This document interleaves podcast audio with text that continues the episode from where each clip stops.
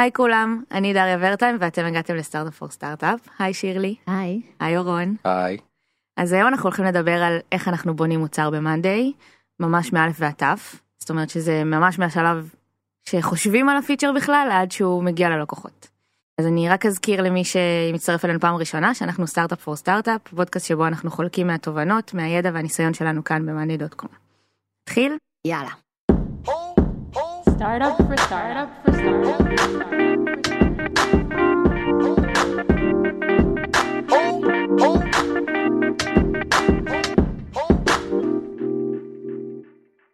אוקיי.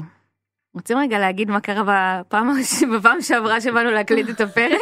איזה מהפעמים. מה את עושה לנו שיימינג? בפעם הקודמת שבאנו להקליט, זה היה ביום שמאנדיי הונפקה, ואז שירלי נכנסת לחדר ואומרת, לא, אני יותר מדי oh my god." מתרגשת. לא, בא- באתי להתיישב בחדר של הפודקאסט וראיתי שכל הרגליים שלי רועדות ואני כולי באדרנלין שיא. אמרתי טוב זה לא הולך לקרות היום. זהו, אז, אה, אז טוב שדחינו את זה, אז אה, לענייננו. אה, אז אני רק אגיד בשביל ה context שאורון ושירלי שניכם בעצם group leads ב monday, נכון שירלי את מה product ואורון אתה מה engineering. אז בעצם כשאנחנו מדברים על execution יש חמישה שלבים שאנחנו עוברים דרכם, נכון? מהרגע שאנחנו חושבים על המוצר עד שהוא ממש יוצא ל- ללקוח. אז בואו נרוץ עליהם ממש ממש ככה מהר, כי אחר כך אנחנו נתעמק בכל אחד מהשלבים. השלב הראשון זה שלב ה impact. אה, למה בכלל שווה לנו לעשות משהו מה זה יעשה בעולם האמיתי. השלב השני זה הבעיה. אה, מה הבעיה של בני אדם שאנחנו מנסים לפתור לעומת מה הפתרון. השלב השלישי זה הפתרון. אה, אותו נחלק לשלושה תתי חלקים נדבר על זה אחר כך. אה, השלב הבא זה ה execution בן אדם כותב קוד. והשלב האחרון זה שלב ה release וה feedback loop. מעולה. זה נשמע פה עכשיו מאוד אה, מסודר וליניארי וכמו איזה מרוץ שליחים מישהו מעביר מקל למישהו אחר. אה, זה לא בדיוק ככה בעולם האמיתי בסדר הרבה שלבים פה חופפים אנחנו הרבה פעמים חוזרים אחורה. מ execution אנחנו נחזור פתאום לפעמים ל shaping להבין את הבעיה וכו' וכו' וכו'. מעבר לזה שנגיד פיצ'ר גדול יכול להיות מורכב מעשרה כאלה. מעשרה פיצ'רים. קטנים. כן ומיני סייקלים קטנים. ואולי עוד איזה נקודה שבאמת בפיצ'רים גדולים כל שלב כזה יש בו המון המון בשר אבל אה, בפיצ'רים יותר קטנים זה אפשר לרוץ על זה ממש מהר תוך כמה שעות אנחנו פשוט לא נרצה לוותר עליהם. מהמם. אמ, אוקיי, ולפני שאנחנו נתחיל ממש אה, לעשות deep dive לכל אחד מהשלבים, אני רק אה, אה, אגיד שהפרק הזה כנראה יהיה קצת אחרת, אז אנחנו נפצל את הפרק הזה לשני חלקים, והיום בשלב הראשון אנחנו נדבר בעצם על. מהשלב של האימפקט, של להבין למה אנחנו עושים את המוצר, עד השלב של העיצוב. אז יאללה, שלב ראשון. מה זה השלב הראשון? למה להתעכב עליו בכלל? אז דבר ראשון לפעמים יש נטייה לצוותי מוצר כזה להתאהב בבקלוג של עצמם ופשוט לעשות פיצ'רים שיש להם בבקלוג. אבל אה, בסוף אנחנו רוצים לעשות פיצ'רים שיש להם משמעות בעולם האמיתי יש להם משמעות על יוזרים יש להם משמעות על הביזנס ו... וזה מה שמאפשר לנו לעשות את זה ובגלל זה זה שלב שאסור לדעתי לוותר עליו בכלל אז אחד מהדברים אז דבר ראשון זה באמת להצליח לנצח בעולם האמיתי ולא סתם בתוך הראש שלנו דבר שני שכשאנחנו מבינים למה אם נעשה משהו זה ישנה את החברה ישנה את החוויה של היוזרים. זה מייצר מוטיבציה שהיא אחרת אצל כל הצוות אצל המתכנתים אצל המעצבים אצל כולם כולם פשוט פשוט עם רעל בעיניים והרבה יותר טובים מכל מה שהם עושים. אבל יש פיצ'רים שלא ישנו את החברה ולא ישנו את הצוות, יש פיצ'רים שהם ממש קטנים. גם עליהם אני צריכה עכשיו לשבת ולחשוב מה האימפקט שלהם. אז הנקודה ממש ממש טובה. אמ, והתשובה היא כן. פשוט השאלה היא באיזה רזולוציה. נגיד אם אנחנו נלך לפיצ'ר אה, ממש גדול שנלך עכשיו לעבוד עליו ולא יודעת מה שלושה חודשים חצי שנה. אנחנו נרצה להשקיע זמן בלקבל ודאות שזה באמת משהו שהוא משמעותי. אבל גם בפיצ'ר שהוא סופר סופר קטן גם אני לא אעשה מחקר ואעשה crossing של כל מיני אה, אה, מידע אני עדיין ארצה לדעת במוח למה זה תורם למה זה משמעותי. למה בכלל אני עושה את זה? למה בכלל אני עושה את זה שוב זה חשוב בשביל המוטיבציה זה גם נורא חשוב בשביל ה execution. בסדר שאני עובדת על פיצ'ר ואני מבינה למה בכלל אני עושה אותו אני מקבלת החלטות הרבה יותר טובות ואני הרבה הרבה יותר בפוקוס.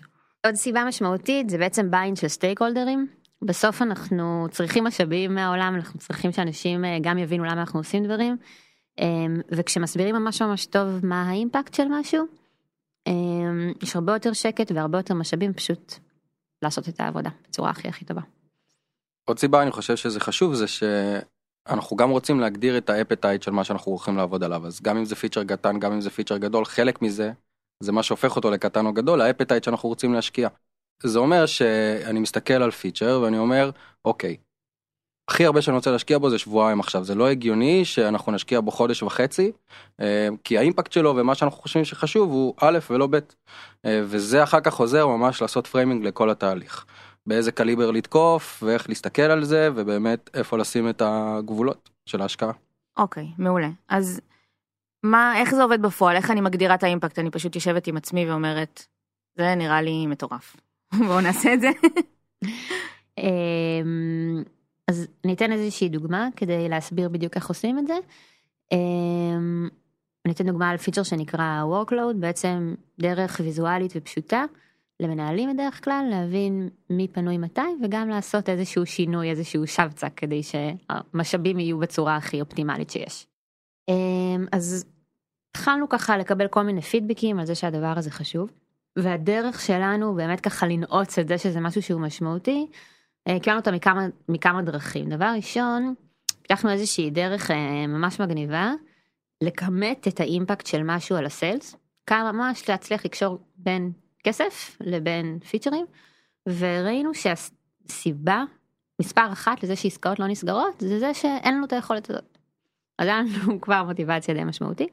זאת אומרת, יש ממש עסקאות שנופלות בגלל שאין את היכולת הזאת במאנדיי למנהלים לראות אה, את העומס של הצוות שלהם, מי פנוי. נכון, וגם ידענו את זה לא ממידע אנקדוטלי, איזה איש מכירות אמר תקשיבו נפלה לי עסקה, ואיש מכירות אחר אמר משהו אחר. היה לנו גרף, וידענו שזו הסיבה הכי משמעותית שבגללה אנחנו לא סוגרים עסקאות. זה דבר אחד. דבר ראשון, הסתכלנו על התחרות, וראינו שלרוב התחרות שלנו יש פתרון כזה או אחר לבעיה הזאת, טוב או פחות טוב.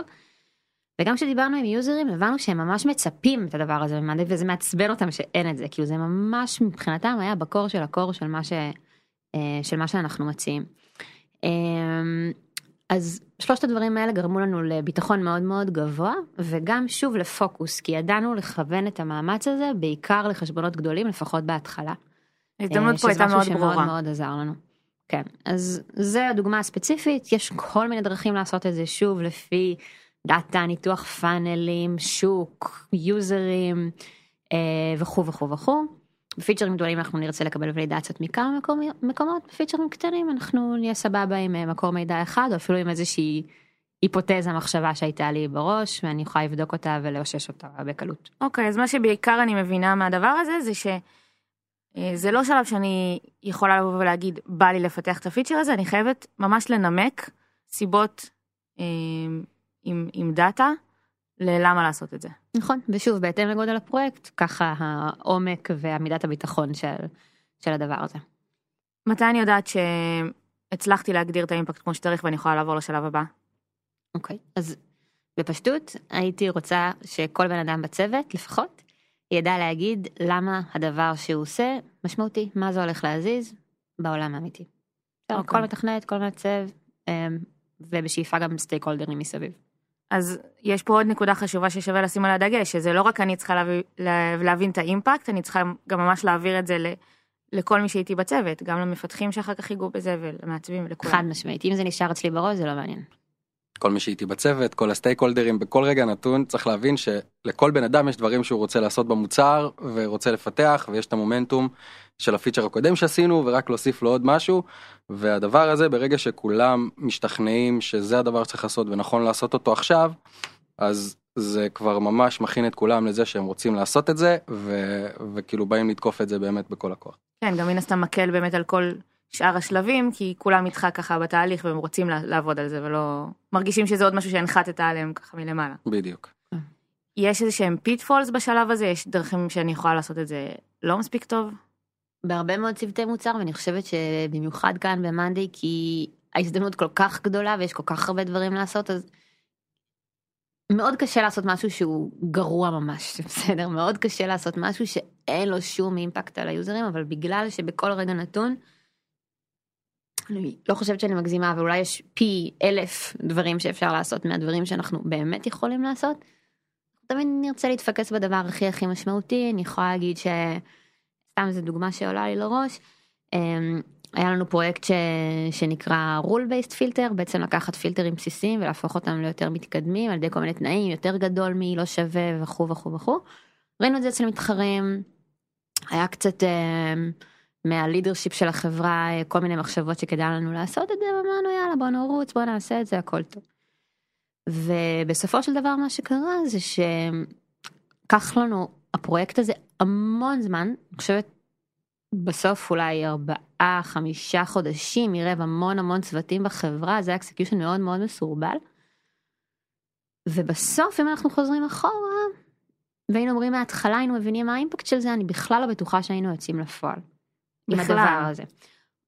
או שבכלל לא היינו בוא, בוא, בוא תגיד גם את הטייק שלך אבל לדעתי או שבכלל לא היינו עושים את זה בטח שלא בשלב הזה או שהיינו יותר יודעים למסגר את זה לעצמנו ולהגיד טוב האימפקט של זה הולך להיות אה, לא יודעת x y בינוני בסדר.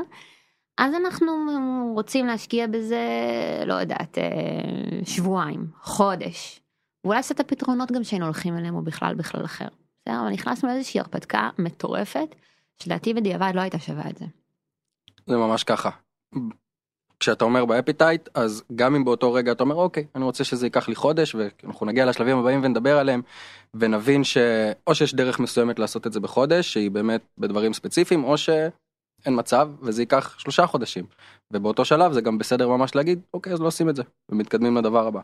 כן, אז פה בעצם לא עשיתם את הדבר הזה ותפסתם את עצמכם רק אחרי 4-5 חודשים, פתאום כזה וואו, אנחנו עובדים על זה כבר המון זמן. לגמרי. אוקיי, אז אה, בואו נצלול, אה, נעבור לשלב הבא. שמה השלב הבא? אמ, להגדיר את הבעיה מה אנחנו הולכים לפתור ליוזרים. אם קודם יותר התפקסנו בביזנס מה אנחנו הולכים לעשות לביזנס כאן איך אנחנו הולכים לעזור למשתמשים שלנו ביום יום. אמ, מה אנחנו הולכים לפתור עבורם גם זה שלב שלפעמים מוותרים עליו כי היה לי איזה רעיון ממש מגניב במקלחת ראיתי איזה משהו אצל המתחרים יאללה בוא נעשה אותו. אמ, וכאן מה שכזה כמה דברים שמאוד עוזרים כדי להבין את הדבר הזה זה שוב מה לפעמים קוראים לזה jobs to be done מה ה user ניסה להשיג ומה אנחנו איזה ערך אנחנו רוצים לתת לו. כאן אנחנו נרצה לשאול אותו ראיונות משתמשים זה יהיה משהו מאוד מאוד אפקטיבי. Um, עוד דרך טובה לדקור את הדבר הזה זה ממש להבין איך הם פותרים את זה היום. וכאן אנחנו ממש נרצה להסתכל אה, סתם בדוגמה נגיד של ה-workload אז ממש הלכנו והסתכלנו על האקסלים המטורפים שהם בנו וואו. שמחקים את הדבר הזה. או הסתכלנו על כל מיני תוכנות אולד סקול שעושות את הדבר הזה. ומתוך זה, וזה גם הנקודה השלישית, הצלחנו להבין מה עובד, מה טוב במה שהם עושים היום, ולקחת את הערך הזה, ומה לא עובד.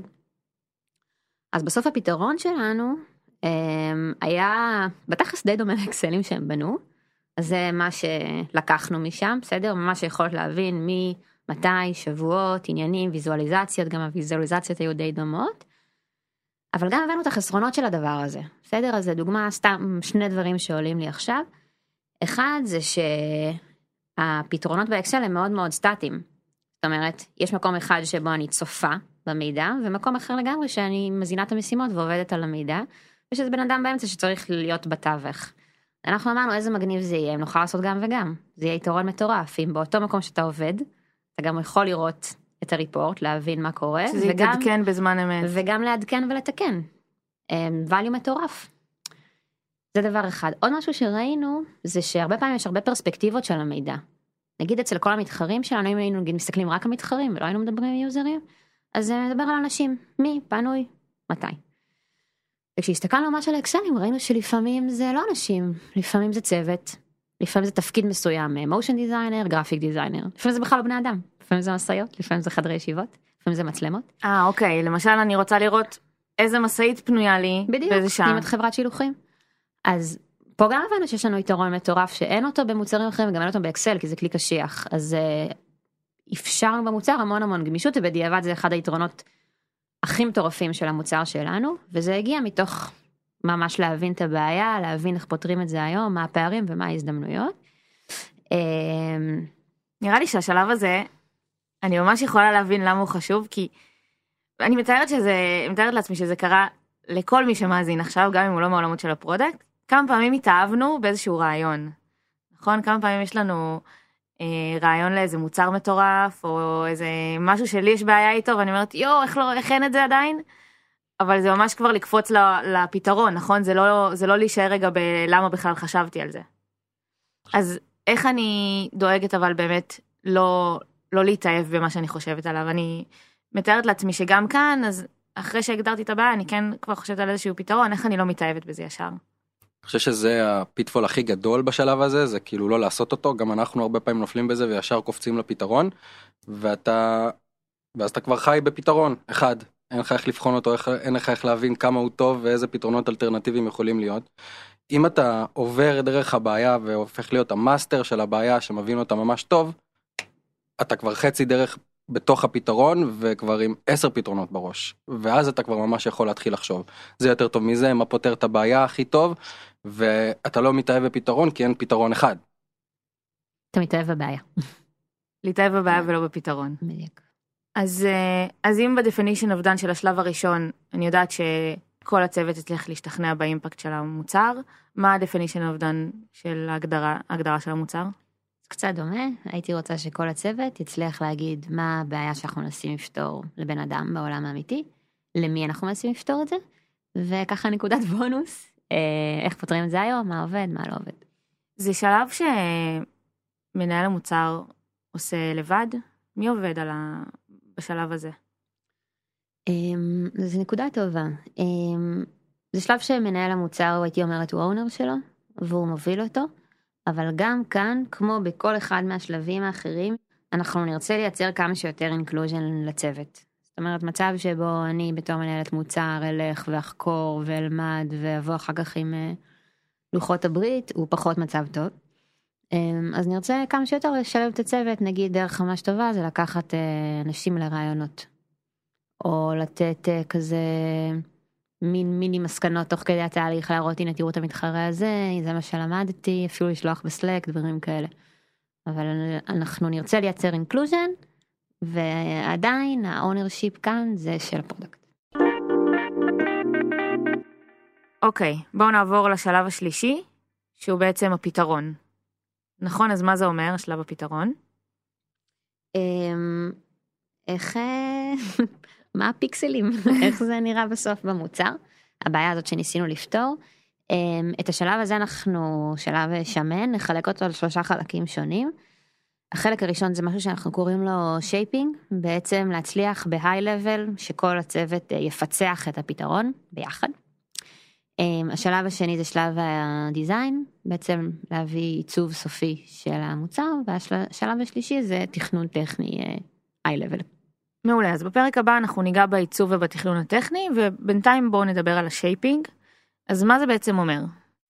אמ, מה זה shaping? זה לקחת את הבעיה ולהצליח לייצר מוצר שהוא פתור במובן מסוים. אה, אני רגע קצת אכנס ל detail. מה שחשוב כאן זה שזה שלב שכולל את הצוות שעובד על ה feature. בסדר? לפחות product אחד, מעצב אחד, מפתח אחד, שעובדים ביחד ומוודאים שהמוצר הזה הוא ב... אנחנו מבינים אותו והוא פתור. ופה חשובה גם הרזולוציה. זאת אומרת, אנחנו נרצה להגיע למצב שבו זה מספיק ברור כדי שהצוות יוכל להתחיל לרוץ, אבל גם השארנו עוד הרבה מאוד מקום כדי לאפשר חופש והמון המון החלטות תוך כדי תנועה. אז אני אולי קצת אוריד את זה לקרקע. דבר ראשון אנחנו נרצה להבין את ה flow במוצר. בסדר? להבין ה user אה, מגיע, מה הוא עובר, איזה מסכים הוא עובר. אה, נרצה לשרטט את המסכים המרכזיים. וכאן יש איזה משהו שאנחנו קוראים לו fat marker sketch שמתקשר לעניין הרזולוציה. אנחנו נרצה לפתור את הפתרון ברמה כזו שנדע לשרטט את המסך, נדע להבין את ה flow, נדע לקבל את ההחלטות הכי קריטיות, אבל מספיק ברזולוציה נמוכה כדי שזה יהיה עם uh, טוש שמן, בסדר? לא עם uh, פיגמה או לא עם עיפרון. למה? Uh, בשביל מה שאמרתי קודם, כדי מצד אחד לייצר משהו שהוא פתור ולא לזרוק על הצוות בסוף אין סוף קומפלקסיטי, ומצד שני גם לא להגיע לרזולוציות מאוד מאוד מאוד גבוהות לפני שבכלל הבנו מה שאנחנו עושים, כאילו מה הפיטפולים שיכולים לקרות כאן. מצד אחד לא להגדיר בכלל, ואז המעצב או המתכנת או מישהו מתמודד עם איזה עולם תוכן מסובך שהוא בכלל לא יכול להכיל. והעולם השני זה שאנחנו ישר רצים לאיזשהו עיצוב, זה גם קורה לנו לפעמים, המעצבים באים, עושים עיצוב מפונש עם פרוטוטייפים, עם אנימציות, מביאים לצוות, מה זה בכלל זה בכלל לא קשור זה בכלל לא פותר את הבעיה. זהו, אבל... נותנים אבל... פידבק ואז חוזרים ואז מבזבזים המון המון המון המון זמן. אה, וזה יותר המון המון תסכול שאפשר כאילו להגיע לדעת מיני פינושים של ה-UI והפונט והצבעים שבכלל זה לא בכיוון. אוקיי, אז בעצם אנחנו הולכים לכיוון הפתרון, אבל אנחנו עדיין לא נמצאים בו במאה אחוז. זה מה שאת אומרת, כי בעצם, כשאת אומרת לי את זה, בהתחלה חשבתי, אז למה לא לתכנן לפרטי פרטים? כאילו, אני מדמיינת ש, שלמתכנתים ולמעצבים אולי הרבה יותר קל לקבל איזשהו מוצר שמבחינתם נראה מוגמר ו, ולרוץ על זה. אז בעצם את אומרת שזה יכול ליצור יותר בעיות בהמשך. לגמרי ואני חושבת שגם אה, עוד איזשהו אספקט כאן זה גם כאילו שוב זה יחזור אני חושבת בהרבה מהשלבים אבל זה ה inclusion. זאת אומרת אה, במקומות מסוימים זה משהו שגם אותו ה product עושה לבד או המעצב עושה לבד בסדר הוא יושב. שובר את הראש מביא פתרון עיצוב סופי ספק לא יודעת הנה קחו ותעשו עכשיו אימפלמנטיישן. ויש המון המון ערך בזה שיושב כל הצוות, מבין ביחד, כל אחד מביא את העולם תוכן שלו, את המומחיות שלו, ובסוף אנחנו מגיעים לפתרונות הרבה יותר טובים.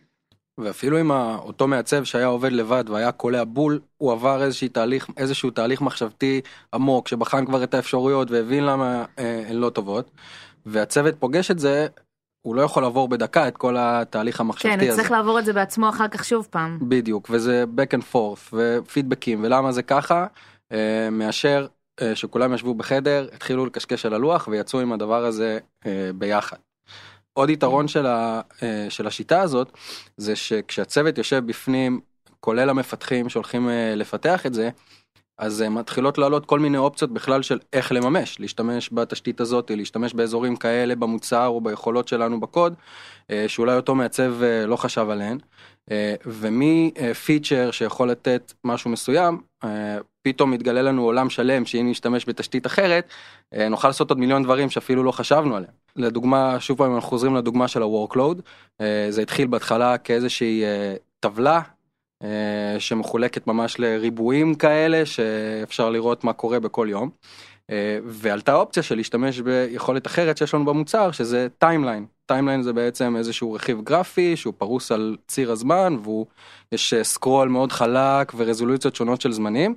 אז בעצם אתם באתם ואמרתם, אוקיי, יש לנו כבר משהו שאנחנו יכולים להשתמש בו, לא צריך עכשיו לבנות משהו מחדש לגמרי. בדיוק זה גם הוסיף מימד של הרבה הרבה יכולות על המוצר אה, שבהתחלה לא חשבנו עליהן ואחר כך אנחנו גם נדבר על זה שזה קיצר משמעותית את הזמני פיתוח. אז זה דוגמה שכאילו פתאום המפתחים הביאו איזו יציאה שגרמו לנו לה, להביא הרבה יותר יכולות והרבה יותר ערך ממה שבכלל תכננו.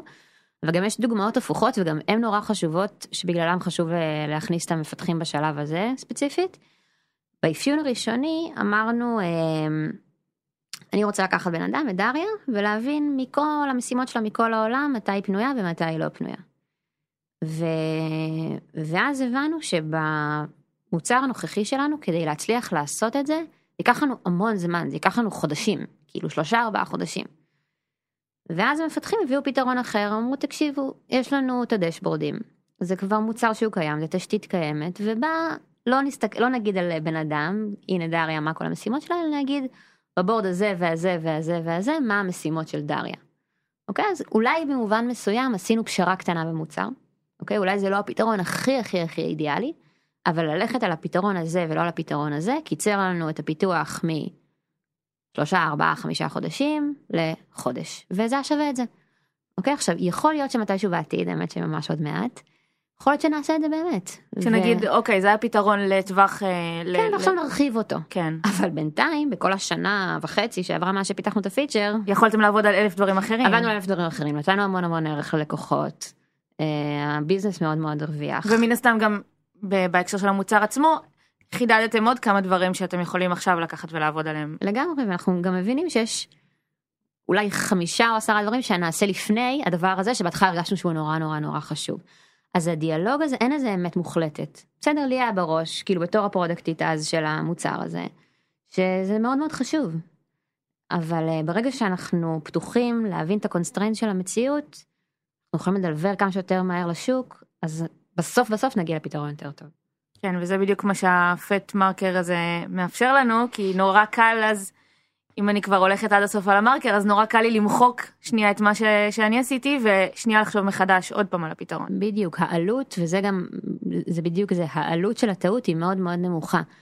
לפתח משהו להוציא אותו לשוק ולטעות העלות היא נורא גבוהה לעצב משהו גם גבוהה לכתוב משהו על הלוח ולמחוק אותו זה עלות של שנייה וזה בדיוק הנקודה ש... שמאוד מאוד חשובה לנו פה. אוקיי, אמ, אז בואו רק נדבר על definition of done. איך אני יודעת שסיימתי עם השלב הזה? אז אני ארצה להבין מה הפלואו, אני ארצה להבין את המסכים ב-high level, אמ, נרצה להגדיר ולהסכים על הסקופ, בסדר מה בפנים, מה בחוץ, מה פותרים, מה לא פותרים. אמ, ועוד איזה ניואנס כאן ששווה לתעד את זה. בסדר? כי לפעמים אנחנו עושים כזה פגישות של אה, שעה שעתיים, ואז אנחנו מוצאים אנחנו לא זוכרים. אמ, אז שנייה לתעד כדי לוודא שבשלבים הבאים אנחנו חוזרים ואנחנו באמת פותרים את מה שהסכמנו עליו. ממש ברמת ה... לצלם את השרטוטים שלנו. לצלם, לכתוב איזשהו סיכום, ועוד איזשהו, איזשהו יתרון פה, אמ, זה שאפשר לשתף את זה גם עם אנשים מחוץ לצוות. עם כל מיני stakeholder ים, נגיד אני ואורון בתור אה, מנהלי הקבוצה, אנחנו לא נמצאים בכל פגישת shaping, אבל יכול להיות לנו פידבק מאוד מאוד משמעותי. ואם אנחנו לא רואים את הדברים בשלב הזה, אנחנו נראה אותם כשזה יצא לפיתוח. ואז אם יהיה לנו פידבק, זה ממש מבאס. זה כבר מאוחר כבר- מדי. כן, כי כבר צריך לחזור אחורה, וכבר פיתחנו, ושזה גם משהו שקורה וקרה, ואנחנו מנסים להימנע ממנו. אז אני רק מניחה שאם משתפים בשלב הזה stakeholders חיצוניים, אנחנו גם נשים דגש על לשתף אותם בבעיה, נכון? כדי לא לחזור על ה loop הזה שוב ושוב. לגמרי. אנחנו בדרך כלל נוציא איזשהו update מסודר, שיגיד במשפט מה ה impact, שיגיד מה הבעיה, שיגיד מה ה flow, שיגיד מה ה scope, שייתן איזשהו שרטוט high-level, ואידיאלית ישתף את האנשים שמסביב לצוות, גם ה, בוא נגיד ה leadership של אותו עולם, וגם לפעמים, ואני מצאתי את עצמי הרבה פעמים, משתפת את זה נגיד עם ה sales פתאום, מראה להם שרטוטים ששרטטתי על אה, דף או טוש, וגם על זה אפשר לקבל פידבק. המון פידבק. מעולה. עוד אה, דרך לחשוב על ה-definition of done, אה, או איזה side effect מגניב שלו, זה שאת יודעת שעשית עבודה טובה, שכשמסיימים את השלב הזה, לאנשים כבר מגרד בידיים לרוץ וללכת לעשות אותו, כבר אין יותר מדי שאלות, כולם סגורים על מה רוצים לעשות, ופשוט רוצים ללכת ולבנות את זה. אוקיי, אחלה. אז מה ה pitfalls של ה fat marker sketch? אז יש כל מיני דברים שיכולים להפוך אה, פגישת shaping כזאת לפחות טובה. דבר ראשון זה פשוט לא לעשות את זה, בסדר? שזה משהו שלדעתי קורה ברוב המקרים. פשוט לדלג על זה, מישהו חושב שהוא יודע לבד, נותן את הפתרון, או שהוא נותן עיצוב, או שהוא נותן איזשהו spec נורא נורא מפורט. אז ה pitfall הראשון הוא פשוט לא לעשות את זה, אה, או לעשות את זה לבד. אה, ה pitfall השני הייתי אומרת הוא בדיוק ההופכי של זה, לעשות אה, ועדות, ועידת ואנזה על אה, feature. עשרה אנשים, 15 אנשים יושבים בצ... בחדר ומנסים לפצח feature, לא עובד. אלף בסדר? דעות.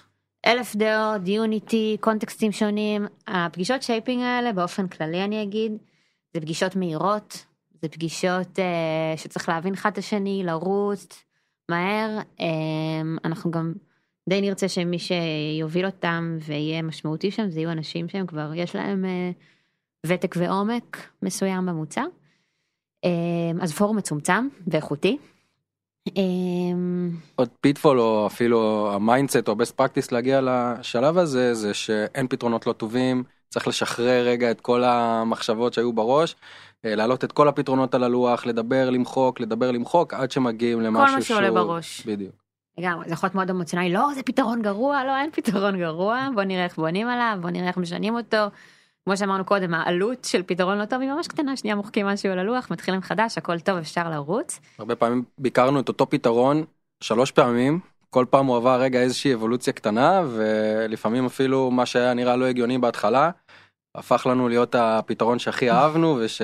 ושהכי בסוף הלכנו עליו.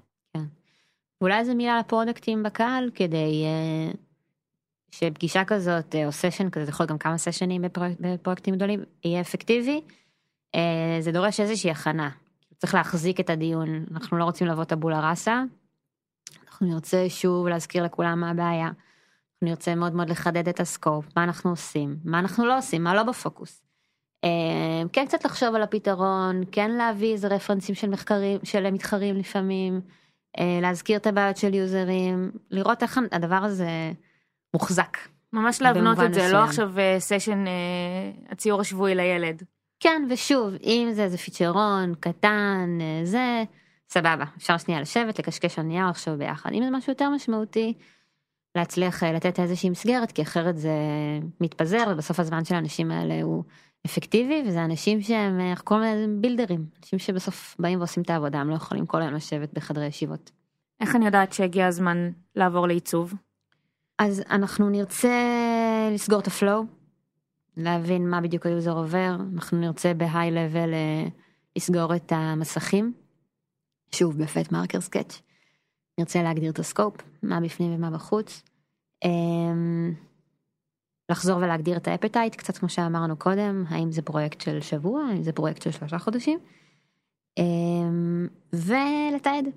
אוקיי, להוציא במקרה שלנו הכל ב monday, להוציא איזשהו update, לתייג את האנשים הרלוונטיים, אה, ואז אנחנו יכולים להמשיך הלאה. אוקיי, אז ממש לפני שאנחנו מסיימים לדבר על השלב הזה ומסיימים את חלק א' של הפרק בעצם, אני אשאל אתכם שאלה אחרונה. אה, רק לפני זה, אני אזכיר למאזינים שאם יש לכם עוד שאלות לשירלי ואורון בהמשך למה שדיברנו עליו בפרק, או באופן כללי, אתם מוזמנים להיכנס ל-startupforstartup.com/ask ולשאול אותם שם, ואנחנו נעביר אליהם את השאלות. אה, ושאלה אחרונה, זה מה ככה הייתם, חשוב לכם להגיד על, על השלבים שדיברנו עליהם עד עכשיו, שאנשים אה, ייקחו כזה איתם. לא לוותר על אף אחד מהם.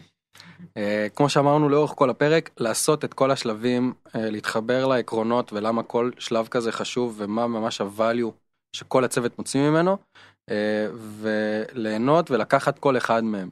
ולעשות את זה פשוט בקליבר של הסקופ של הפיצ'ר שאני הולך לעבוד עליו מהר לאט להשקיע יותר להשקיע פחות אבל לעשות את הכל. בדיוק כשהכנו את הפרק וכזה חשבנו על הדוגמאות זה היה מדהים לראות כמה פשוט היה אפשר לראות כל פעם שלא עשינו משהו מה היו ההשלכות שלו ומה למדנו משם אה, אז הכל הכל הכל מגיע מה, מהיום יום. לגמרי, אני ממש מסכימה, וזה לפעמים נשמע כמו מותרות, אבל זה הכי לא. כאילו כשעושים את זה, ושוב לא משנה באיזה רזולוציה, אחר כך אנחנו פשוט מוודאים שאנחנו עושים feature ים טובים, וזה יכול לחתוך בחצי לפחות את ה execution. אמ, עוד משהו שעלה לי, למרות שהשלבים האלה הם כן ב ownership של ה product עד עכשיו, מה שדיברנו עליהם, זה סופר חשוב העניין הזה של ה inclusion, ולשתף את כל הצוות, ממש כאילו הכרחי כדי בסוף לייצר פתרון. ממש. מהשלב הראשון. בכל אחד מהשלבים כמה שיותר להצליח לרתום את הצוות שכל ה context שלך יש בראש שלהם יהיה בראש אה, זה עושה אותם פי עשר יותר טובים. מעולה. אז אה, סיימנו להיום. בפרק הבא אני מזכירה שאנחנו נדבר בעצם על ההמשך של אה, שלב הפתרון, שזה עיצוב והתכנון הטכני, ה execution, ובסוף גם הפידבק ושחרור המוצר ללקוחות. אה, אני מזכירה לכם שאם יש לכם שאלות, אתם יכולים להיכנס ל startup-for/ask או לשאול בקהילה בפייסבוק שלנו. תודה שירלי, תודה אורון, תודה שהאזנתם. Startup for startup for startup. for startup. oh.